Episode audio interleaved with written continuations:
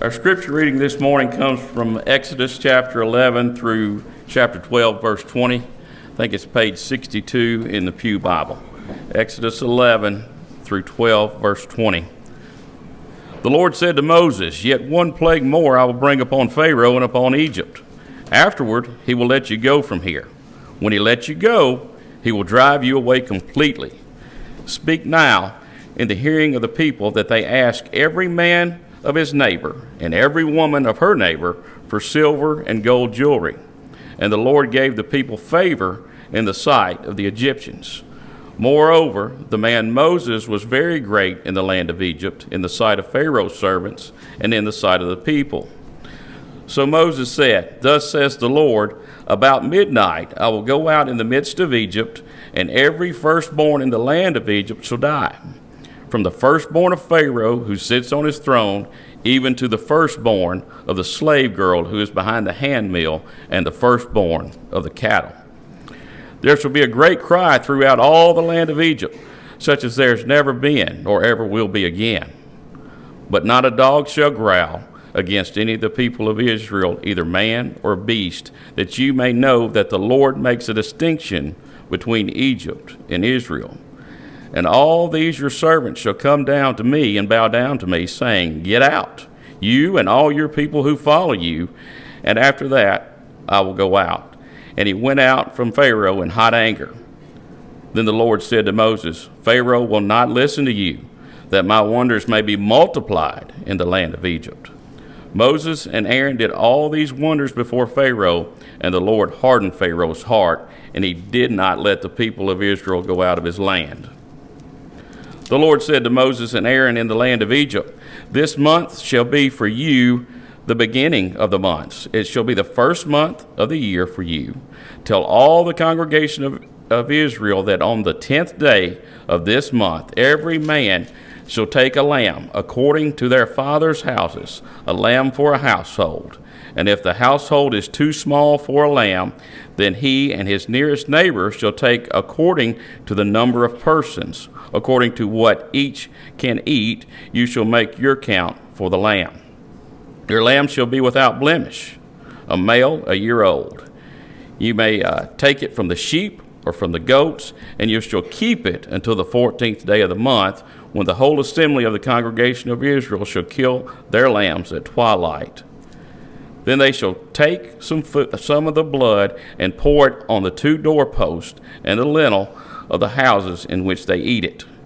They shall eat the flesh that night, roasted on the fire, with unleavened bread and bitter herbs, that they shall eat it. Do not eat any of it raw or boiled in water, but roasted, its head with its legs and its inner parts.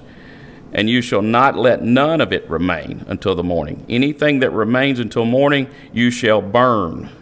In this manner you shall eat it, with your belt fastened your sandals on your feet, and your staff in your hand, and you shall eat it in haste. It is the Lord's Passover. For I will pass through the land of Egypt for that night, and I will strike all the firstborn in the land of Egypt, both man and beast, and on all the gods of Egypt I will execute judgments. I am the Lord. The blood shall be a sign for you on the houses where you are, and when I see the blood, I will pass over you, and no plague will befall you to destroy you when I strike the land of Egypt. This day shall be for you a memorial day, and you shall keep it as a feast to the Lord. Throughout your generations, as a statute forever, you shall keep it as a feast. Seven days you shall eat unleavened bread. On the first day you shall remove leaven out of your houses, for if anyone eats what is leavened, from that day until the seventh day, that person shall be cut off from Israel. On the first day you shall hold a holy assembly, and on the seventh day a holy assembly. No work shall be done on those days, but what everyone needs to eat, that alone may be prepared for you and you shall observe the feast of the unleavened bread, for on this very day I brought your host out of the land of Egypt. Therefore you shall observe this day throughout your generations as a statute forever. In the first month, From the fourteenth day of the month at evening you shall eat unleavened bread until the twenty first day of the month at the evening. For seven days no leaven is to be found in your houses. If anyone eats what is leavened, that person will be cut off from the congregation of Israel, whether he is a sojourner or a native of the land. You shall eat nothing leavened. In all your dwelling places, you shall eat unleavened bread. Let's pray. Father, we acknowledge your goodness. We do ask that you would show us Christ through the preaching of your word.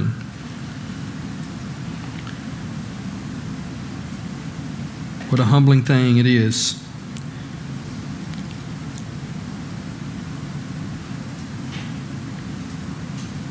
to stand before so many who come today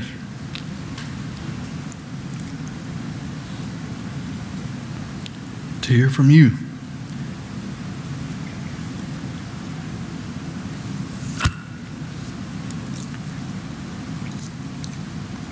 Help our people hear from you today.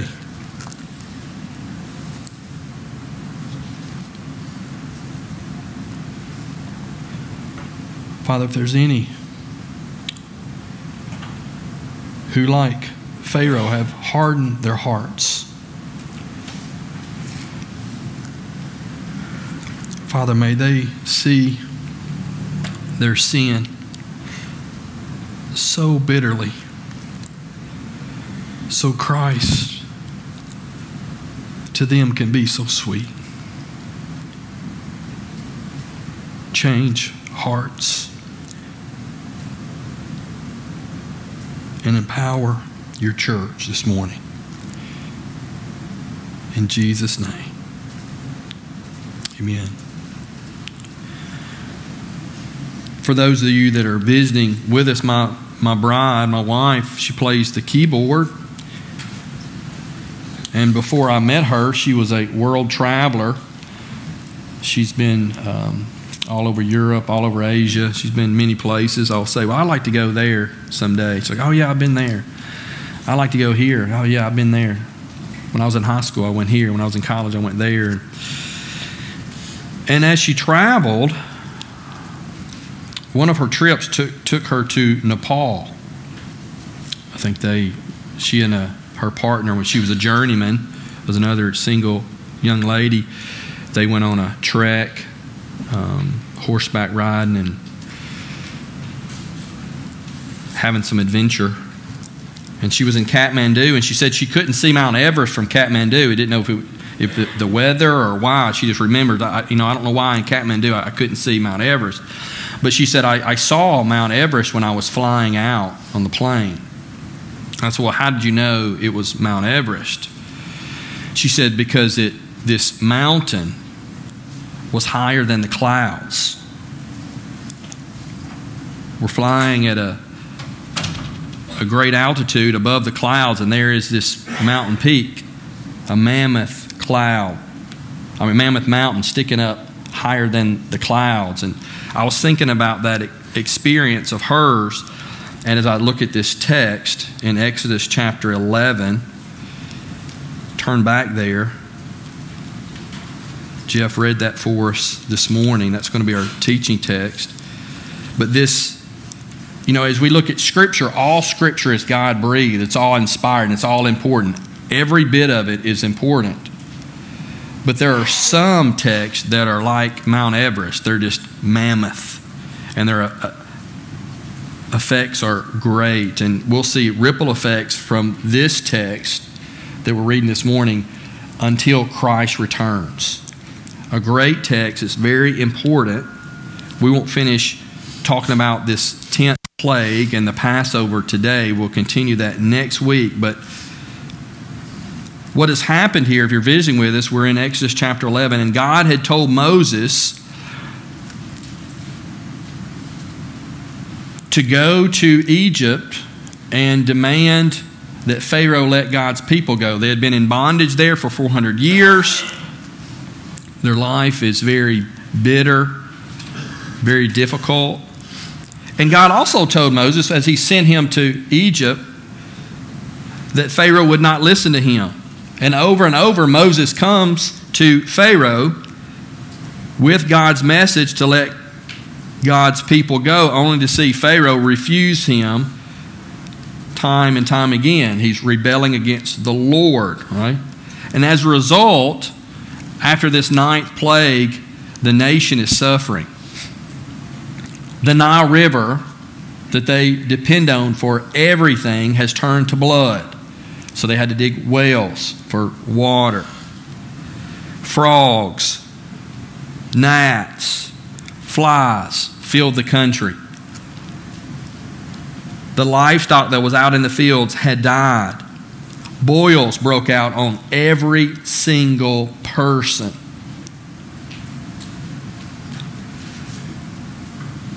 Hail took the life of everything in the fields, and what was left over, whatever was still living, as re- after the hail, the locust devoured. Top that misery off, you have three days of total darkness. Look at chapter 10, verse 27 through 29. This is right on the heels of the plague of darkness. But the Lord hardened Pharaoh's heart, and he would not let them go. Then Pharaoh said to him, Get away from me, take care never to see my face again, for on the day you see my face, you shall die. Moses says, As you say, I will not see your face again. And then we continue reading in chapter 11. And I want to mention when you first read chapter 11, it seems that Moses had left Pharaoh's presence, only return again in verse 4. But that would be kind of confusing because Pharaoh had said, If I see you again, Moses, I'm going to kill you. And that wasn't an idle threat. And so, what is happening here in chapter 11, verses 1 through 3, is a continuation of that incident. Moses hasn't left, he's still in Pharaoh's presence, but the Lord has spoken to Moses right there in front of Pharaoh.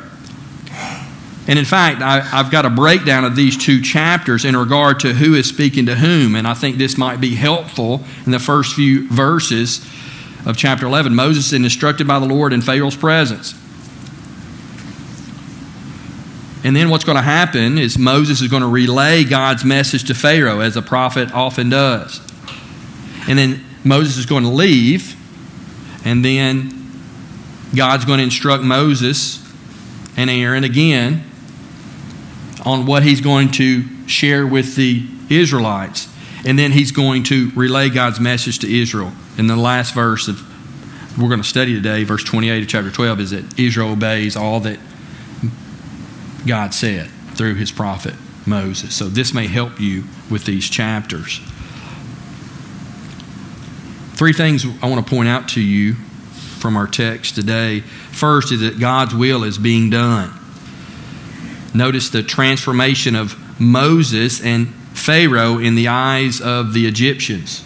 And also the attitude the Egyptians have towards God's people. We see this in the first three verses. I could just say God opposes the proud but gives grace to the humble, but that'd be too too simple, right? But that's what we see happening in verse three verses of chapter 11. And if you remember, this has been about a battle between Pharaoh and Almighty God. And Pharaoh is losing terribly. I don't know if you any of you watch um, UFC uh, fighting, uh, Miss Sally. Um, I had a brother in Christ who was training. His his desire was to be a UFC fighter, and, and as I was just spending time with him, discipling him, I just over time I said, brother, I just don't think that that's God's will for your life. He just couldn't understand why. So well, you're just trying to you're trying to hurt somebody and I don't know if you can do that in the name of the Lord, you know, as you're pounding on somebody's face. But if you ever see those fights, sometimes I'll see highlights of them as somebody is just getting just pummeled with fists and elbows and knees and feet.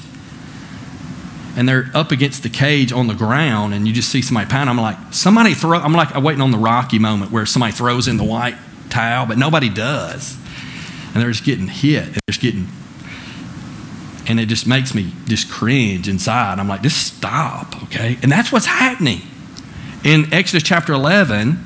There's this bout going on between Pharaoh and God, and, and Pharaoh's losing, and you're just like, Give it up already. Let God's people go. Not only are you suffering, but your people are suffering terribly.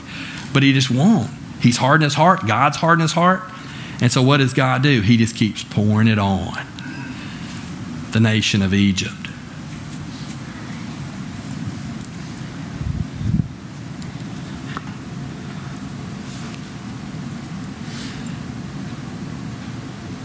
You think about Pharaoh and how he used to be seen prior to the plagues. He was seen as a god, he was deity in bodily form in Egypt.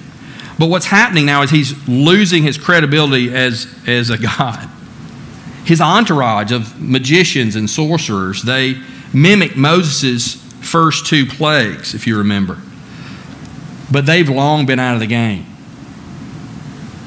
Their ineptness was on display early on. They recognized God's too powerful for them. And even after the, the seventh plague, the plague of hail, Pharaoh's servants plead with him to let God's people go. Chapter 10, verse 7 How long shall this man be a snare to us? Let the men go that they may serve the Lord their God. Do, not, do you not yet understand that Egypt is ruined? And so Pharaoh, because his heart's hard, he's not being reasonable. The reasonable thing to do, the logical thing to do is just let these people go so we can get our lives back. Let them go before we, we, we all perish. But of course, Pharaoh's heart's hard. He's being unreasonable, but the people know it. This once strong ruler who could do no wrong is now just a man. But not just any man, he's a flawed man. And juxtaposed to Pharaoh is Moses. I mean, let's think about Moses. Moses was brought up in Pharaoh's household. Not this Pharaoh, but the preceding one. The one he had grew up under had passed away. But he grew up in Pharaoh's household, and one day he saw a fellow Hebrew being mistreated by an Egyptian taskmaster, and so with his bare hands he killed the taskmaster and buried him in the sand. And when it was found out, he fled. Do you remember? He fled in fear for his life. He saw a, a Hebrew fighting with another Hebrew, and he went to, went to intervene, and they're like, What are you going to do? You're going to kill us, one of us too? So he flees to Midian. He marries Jethro's daughter, and he's been herding sheep for 40 years in the desert. And you remember, God speaks to him through a burning bush and says, I want you to go to Pharaoh, go back to Egypt, and let, tell Pharaoh to let my people go. And what was his response? It wasn't like, yeah, let's, let's, let's do it. It was, I can't. Are you crazy? Are you kidding me? I'm a wanted man. Number one. Number two, they won't listen to me. I've tried. They didn't want my help. They rejected me. And he says, on top of that, I can't even speak well. What am I? I'm, I'm going to go into the, the court of the most powerful man in the world. I can't even speak clearly.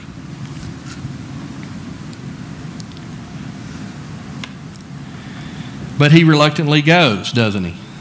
With Aaron in tow to be his spokesperson. But he is timid and he's afraid. But now, fast forward months, people ask me, how long did that take place? I'm not sure, months, right?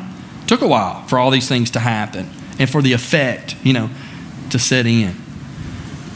But this is months later. Pharaoh's reputation is suffering, but what about old Moses? You hadn't seen Aaron speak for him lately, have you? Now it seems like Moses is face to face with old Pharaoh, speaking quite clearly. And although Pharaoh, his reputation has took a hit, Moses is, his status is growing. Look at verse 3. The Lord gave the people favor in the sight of the Egyptians. Moreover, the man Moses was very great in the land of Egypt, in the sight of Pharaoh's servants, in the sight of the people. We see this spiritual principle, don't, you, don't we? Pharaoh's proud, and what is God doing? He's humbling him. Moses, who is lowly and humble, I can't help, I can't do anything, I can't. What's happening with Moses? He's being exalted. Spiritual principle. And in fact, verse 8, when he leaves, finally does leave Pharaoh's presence, it says he goes out in hot anger. He's fired up. And why is he fired up? Why is he upset? Because he sees how unreasonable Pharaoh has been. His people are suffering. And think about Moses, even though he's gone 40 years, he knows a lot of these Egyptians who are suffering. Come on, Pharaoh, let God's people go. Yield, bow the knee, come on. This is getting ridiculous. All the suffering.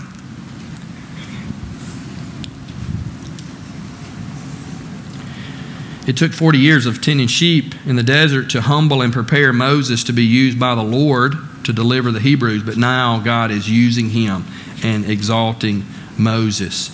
We see this taught throughout the scriptures. Proverbs 29 23. One's pride will bring him low. That's Pharaoh, right?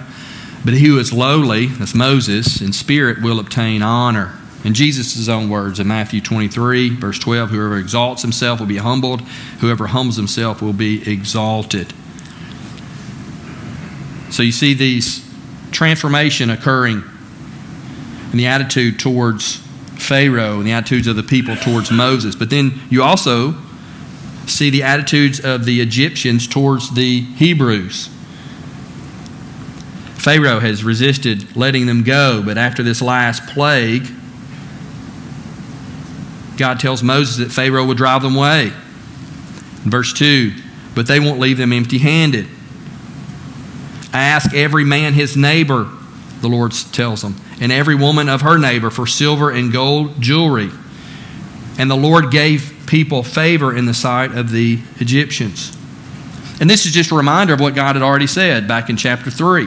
God had told them in chapter 3, verse 21 and 22. And I will give this people favor in the sight of the Egyptians, and when you go, you shall go, not go empty handed. Go, meaning you leave Egypt. You will not leave empty handed.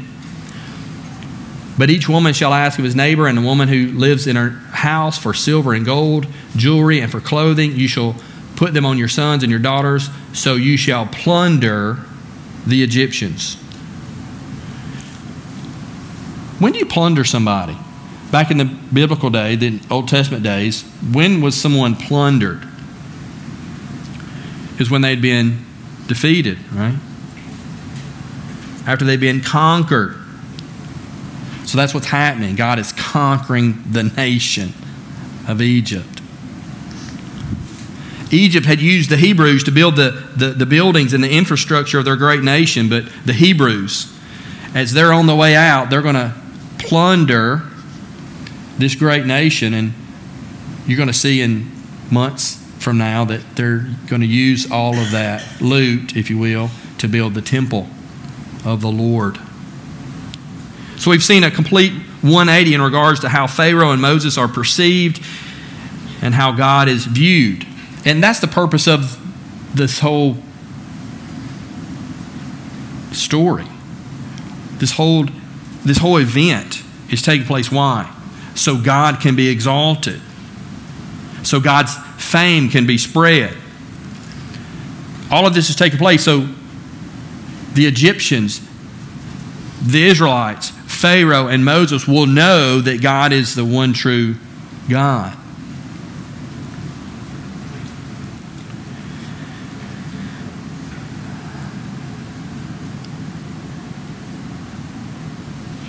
Second thing we learn from our text. Notice judgment and salvation in this 10th plague. Chapter 11, verse 4 through 8. Moses tells Pharaoh what's about to happen. He delivers God's message to Pharaoh. The firstborn will die. And each family will experience the judgment of God.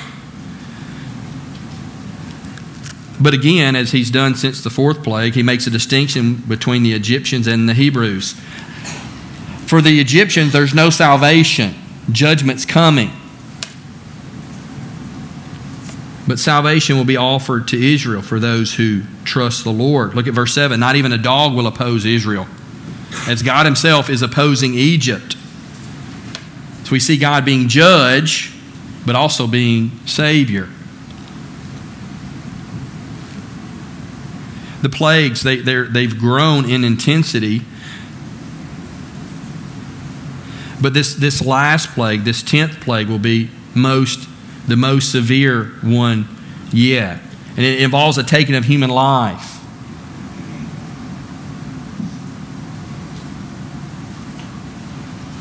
And there's a lot of question and debate about that. Can, how can God do such a thing? How can that be good? Well, it's because God does it. It's good. It's for His glory. It's for the good of His people. I mean, think about the devastating effects on the economy plague 1 through 9.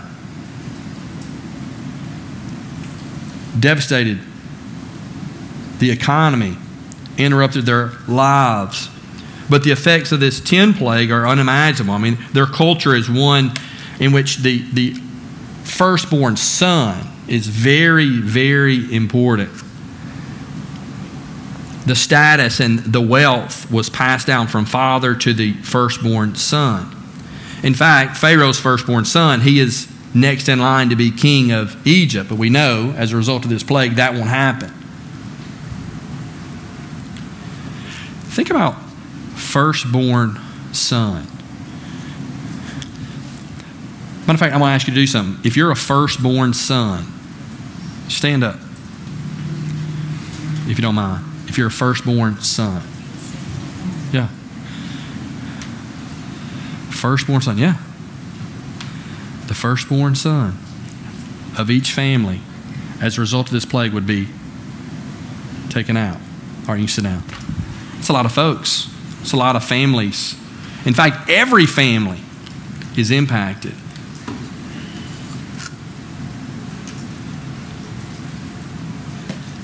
In verse 8 of chapter 11, the results of this plague is that the servants of Pharaoh will, will come to Moses begging him to leave and to take the Hebrews with them. And that's what, exactly what the Lord said would happen.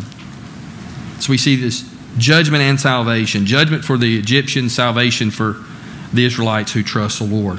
And the, and the third, thirdly, we see the, the appropriation of God's salvation is by faith and also by obedience because faith and obedience go hand in hand, don't they?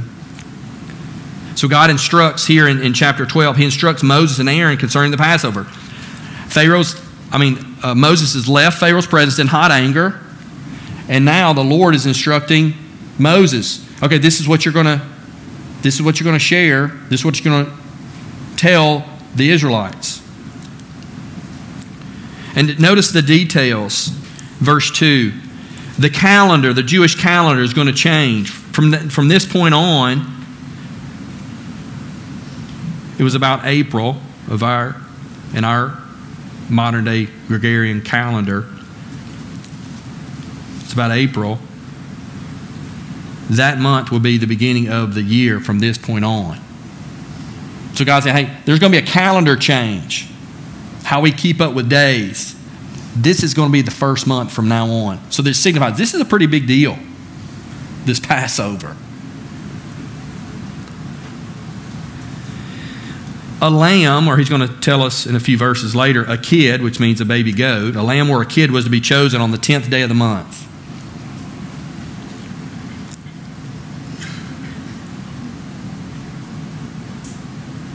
Now, the lamb or the kid had to be unblemished. You're going to keep it four days until the 14th. On the 14th day, at twilight, sunset, you're going to, every family, and, and, and the thing is, if you have a small family unit, you can combine. Two neighbors can, they can eat one lamb or one kid. You're going to slaughter that lamb, and you're going to take the blood and use some hyssop, and you're going to paint your door frame not just a little spot. You're going to up one side, up top, and down the other. Okay? You're going to put blood on the doorpost. Verse 7. Verse 8. Then that night, that lamb is going to be eaten. It's going to be roasted. You couldn't boil it. You couldn't eat it raw because pagan, a lot of the pagan rituals, they eat raw flesh. You're not going to eat it raw. You're not going to boil it. You're going to roast it. And it's going to be whole. Whole thing. You're going to roast it. You're not going to break any of the bones. You're just going to roast it, and you're going to eat that that evening.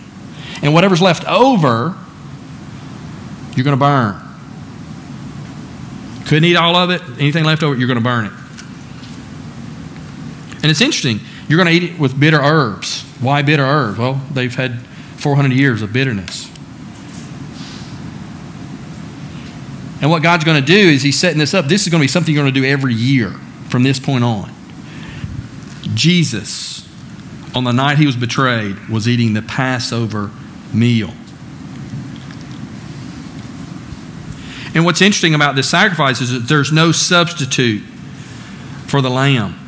You know, in other sacrifices, so many sacrifices, there's a substitution that could take place. If you didn't have money, you couldn't buy a lamb. I can get a pigeon, a turtle dove. Nope. Got to have a lamb or a kid.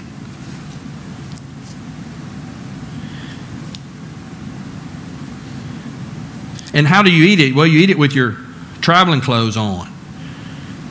Father had the staff in his hand, and you're eating it in, on the go. And, and you have to eat unleavened bread because leaven, it takes a lot of time, right, for that to rise. None of that. Would you rather have a cracker, a dry cracker, or a loaf of bread? Well, 99% of us, we want a loaf of bread.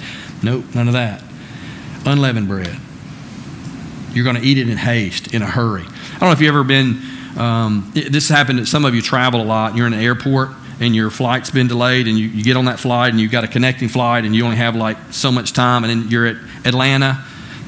Lord forbid you be in Atlanta airport. It takes an hour to get from one side to the other. You got to grab something to eat. What do you do? You order something, you know, you get it, and you got all your, your bag in tow, and you're just hossing it down, right? Drink, drink, and we're, we're going. Well, that's what was happening here. You're going to eat it in haste because you're fixing to, you're fixing to get out of Dodge. You're getting out of here. Been 400 years, but your time's coming to an end here. Eat it in haste. Got our traveling clothes on. We're ready to go. Don't go out until the morning. You don't want to poke your head out the door. Bad things could happen. Why? Because God's coming through Egypt. And, and what, what's interesting is we've seen from the fourth plague until the ninth plague, there's been a distinction made between the Israelites and the Egyptians. Boils, every person had boils. But guess what? The Israelites who lived in Goshen, no boils. Hail falling down, killing man and beast, not in Goshen. Locust, they're eating everything everything but what's in Goshen. The livestock are dying everywhere except in Goshen.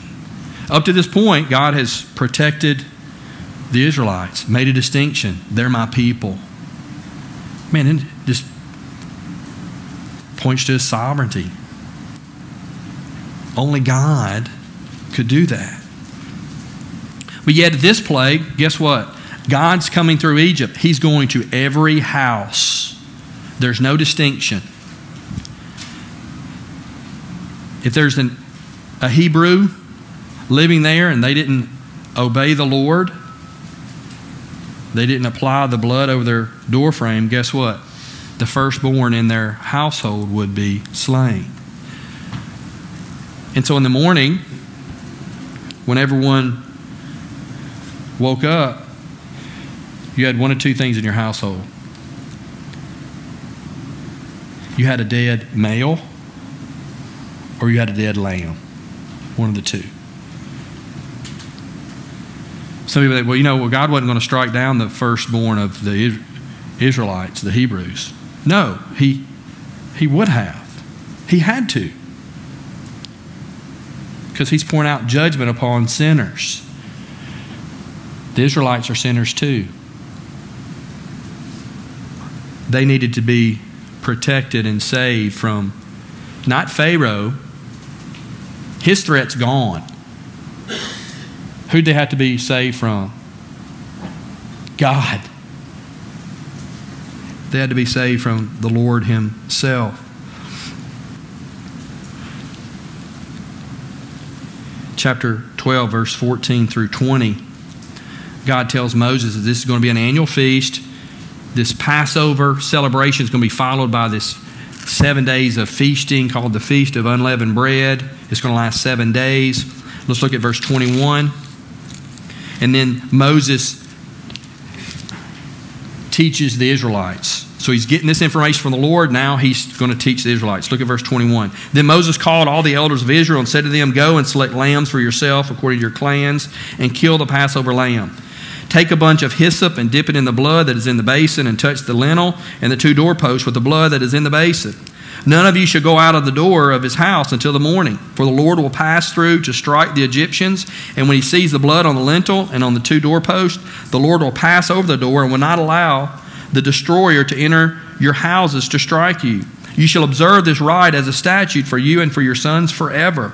And when you come to the land that the Lord will give you, as he has promised, you shall keep this service. And when your children say to you, What do you mean by this service? You shall say, It is the sacrifice of the Lord's Passover. For he passed over the house of the people of Israel in Egypt when he struck the Egyptians, but spared our houses. And the people bowed their heads and what? Worshipped. Then the people of Israel went and did so. As the Lord had commanded Moses and Aaron, so they did. God, through Moses, gives them instruction, and they obeyed. They did what God said they should do. Look real quickly, turn to Romans. Flip to the right, go to the New Testament, Romans chapter 1.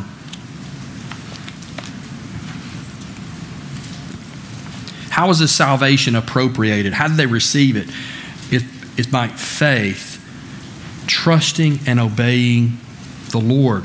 Look at Romans chapter 1. This is the greeting of the, the letter to the church in Rome, Paul, he says he's a servant of Christ, called to be an apostle, set apart for the gospel.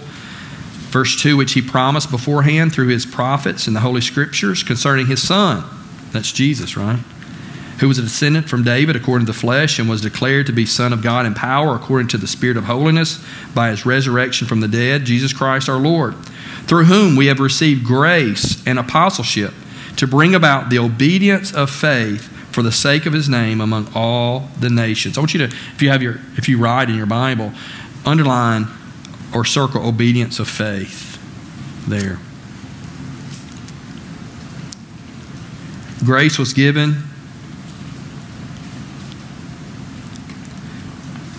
How was it appropriated? Through this obedience of faith, even for the nations.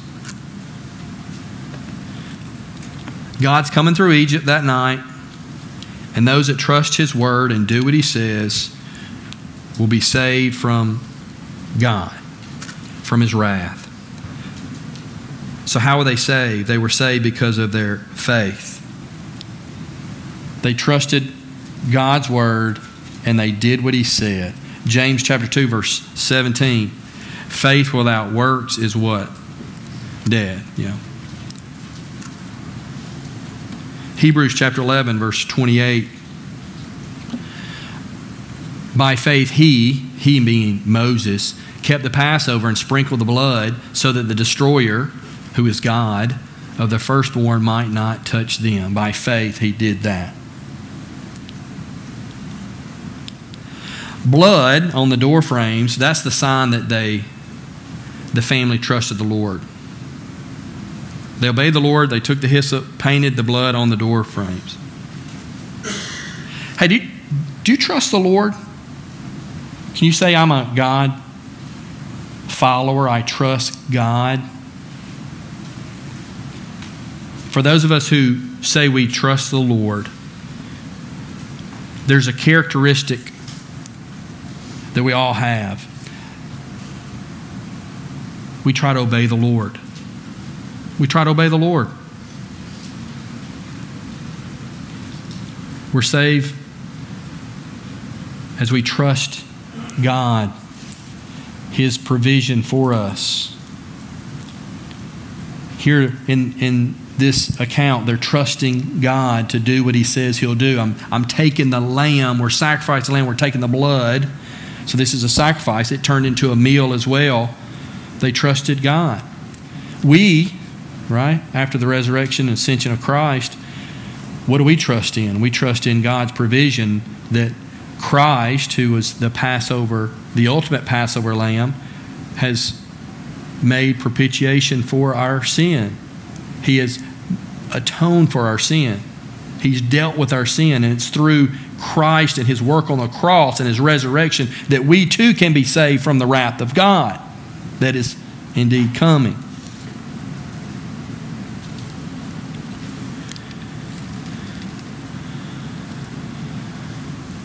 How do we apply this?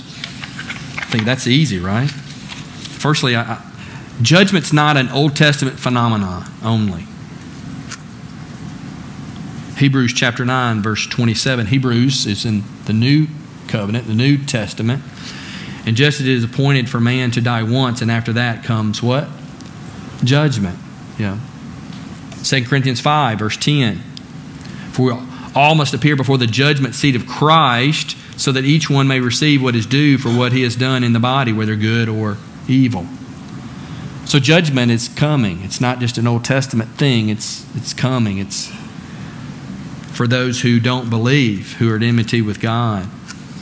Like Pharaoh, right? Doing this at God. If you're doing that, you'll face the judgment. I think that's one application. Remember that judgment is, is coming.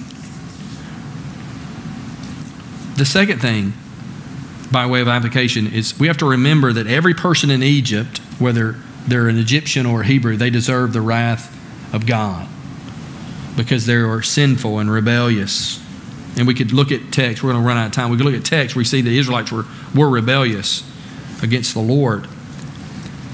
And God visited every house in Egypt with the purpose of killing the firstborn son, whether it be Egyptian or Hebrew. You say, well, why is that? Well, the wages of sin is death. The payment for our rebellion against the Lord is, is death. And the destroyer in this passage is the Lord Himself. So God was coming to judge the sinners. But isn't it amazing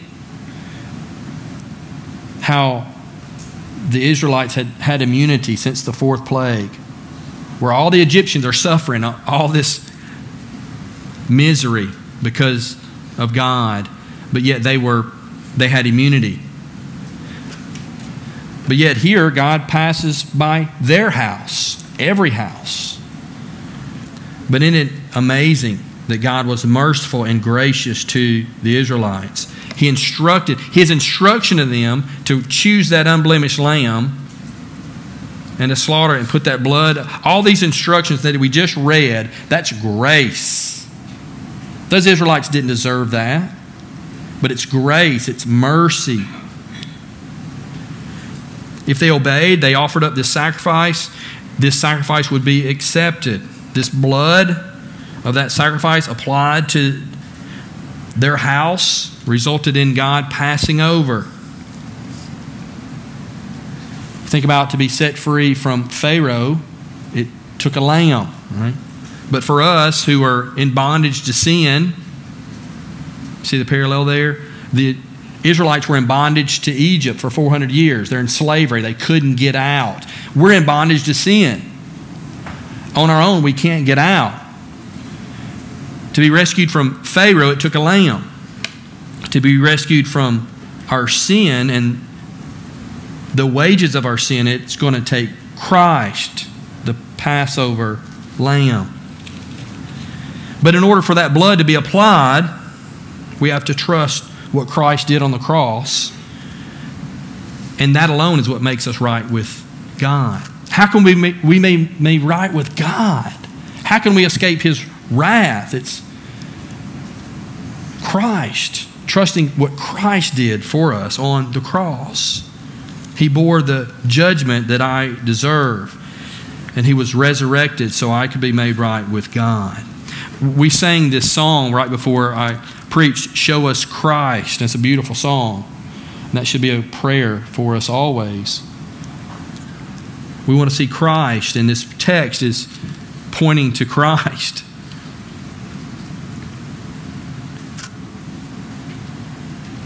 The Passover lamb was a foreshadowing of Christ, whom Paul calls the Passover lamb. For Christ, our Passover lamb, has been sacrificed once for all. They had to they set up this feast where every year, the first month, 10th day, then the 14th day, they slaughter it year after year after year after year. Jesus celebrating the Passover. No more. Jesus, the Passover lamb, who bore our sin and shame. His blood can cover us so the Father's wrath can pass over us. Are you covered by the blood of the Passover lamb? That's the question. Have you been redeemed? Have you been saved? Have you been born again? Are you pursuing God because of your trust in Christ? If you got a question about that, if you're not sure, I'd love to talk to you about that. If you're at enmity with God and you're living your life completely for you, doing what you want to do, not trusting Christ's work for you, judgment's coming. And all your sin, all your wayward thoughts, all your deeds, you'll pay for. God will pour out his wrath upon you for all eternity. Justice will be served. Let's pray. Father, we acknowledge you are good in every way, and we're not. We don't pretend to be good. We know that every every sin, every errant thought, every tainted motive, and every deed not done will all pay for. You are just and you will make everything right. And you'll pour out your wrath upon all sinners. Father, if there's a, a hard hearted sinner here that's living life for themselves and in rebellion against you, I pray that you would break their heart. They would see their sin for what it is so they could marvel at Christ and His work. Father, save lost sinners today. We, the church, we're so thankful for Jesus and what He's done for us. We recognize that we deserve your worst, we deserve the wrath. But Father, we're so thankful for Jesus, Him bearing that for us, paying our sin debt. We're so thankful that He died and was raised from the dead on the third day for our justification.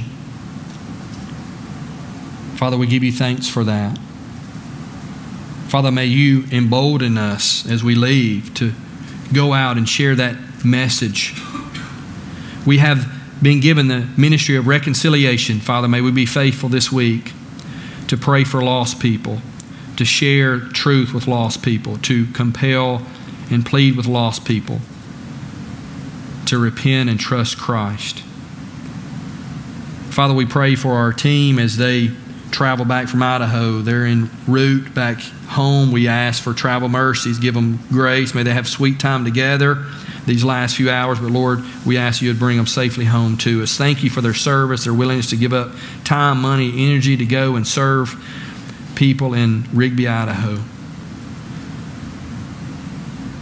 Father, as we leave, use your church. In Jesus' name, amen. Thank you for tuning in to our Sunday morning services at Beaver Baptist Church. We are currently studying the book of Exodus. If you have any questions about today's message, or would like more information about our church, call us at 901 837 2904.